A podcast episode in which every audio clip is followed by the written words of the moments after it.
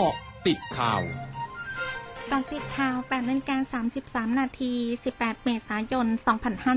2565 ช่วงนี้ไปก่อติดเลือกตั้งผู้ว่ากทมค่ะ m c o t เจาะลึกเลือกตั้งผู้ว่ากทม นายวิโรจน์ลักษณาอดิศรผู้สมัครผู้ว่ากทม จากพรรคก้าวไกลพร้อมผู้สมัครสกสามเขต ประกอบด้วยเขตราชเทวี เขตดินแดง และเขตพญาไทลงพื้นที่หาเสียง บริเวณอนุสาวรีย์ชัยสมรภูมิ ทักทายพี่น้องประชาชนที่ใช้บริการขนส่งสาธารณะ พร้อมดูความพร้อมจุดเชื่อมต่อขนส่งสาธารณะในกรุงเทพมหานครขณะที่ผลตำรวจเอกอัศวินขวัญเมือง ผู้สมัครผู้ว่ากทม ในนามอิสระ ตรียมลงพื้นที่มัสยิดบางอ้อ ซอยจรัญสนิทวง 86 เขตบางพลัดในช่วงเย็นวันนี้ เพื่อหาเสียงกับพี่น้องประชาชนสำนักงานสาธารณสุขจังหวัดชนบุรี รายงานสถานการณ์โรคโควิด -19 วันนี้ พบผู้ติดเชื้อรายใหม่จากการตรวจ PCR 704 ราย รวมมีผู้ติดเชื้อสะสมจาก PCR ระลอกเดือนมกราคม 97,051 ราย รักษาหายเพิ่ม 1,150 ราย รักษาหายสะสม 88,451 ราย ส่วนผู้ที่มีผลบวกจากการตรวจด้วย ATK มีจำนวน 38,485 ราย รวมมีผู้ติดเชื้อสะสมจาก ATK ระลอกเดือนมกราคม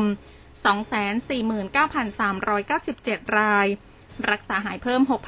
6,493 ราย รักษาหายสะสม 219,112 ราย มีผู้เสียชีวิตเพิ่ม 9 ราย รวมมีผู้เสียชีวิตสะสม 219 ราย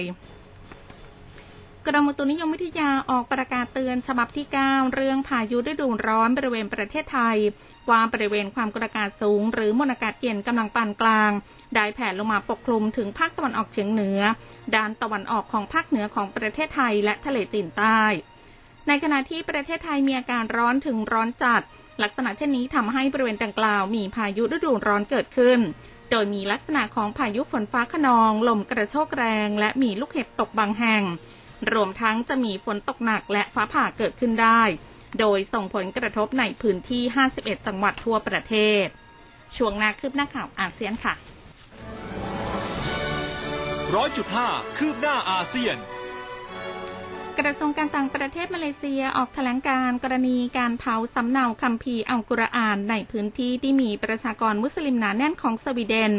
ว่าเป็นการก้าวข้ามขีดจำกัดทางศีลธรรมและบรรทัดฐานของสิทธิเสรีภาพ ในการพูดและการแสดงออกยั่วยุให้เกิดความเกลียดชัง โดยมาเลเซียเน้นย้ำความสำคัญในการขจัดความรุนแรง และความเกลียดชังทุกรูปแบบ รวมถึงความเกลียดกลัวอิสลาม ทั้งนี้มาเลเซียจะยังทำงานอย่างใกล้ชิดรวมกับประเทศต่างๆ ในประชาคมระหว่างประเทศ เพื่อป้องกันและขจัดความรู้สึกเกลียดกลัวอิสลาม และแนวคิดสุดโต่งทางศาสนา ทั้งหมดคือกติดข่าวในช่วงนี้ สุพิชยาถาพัน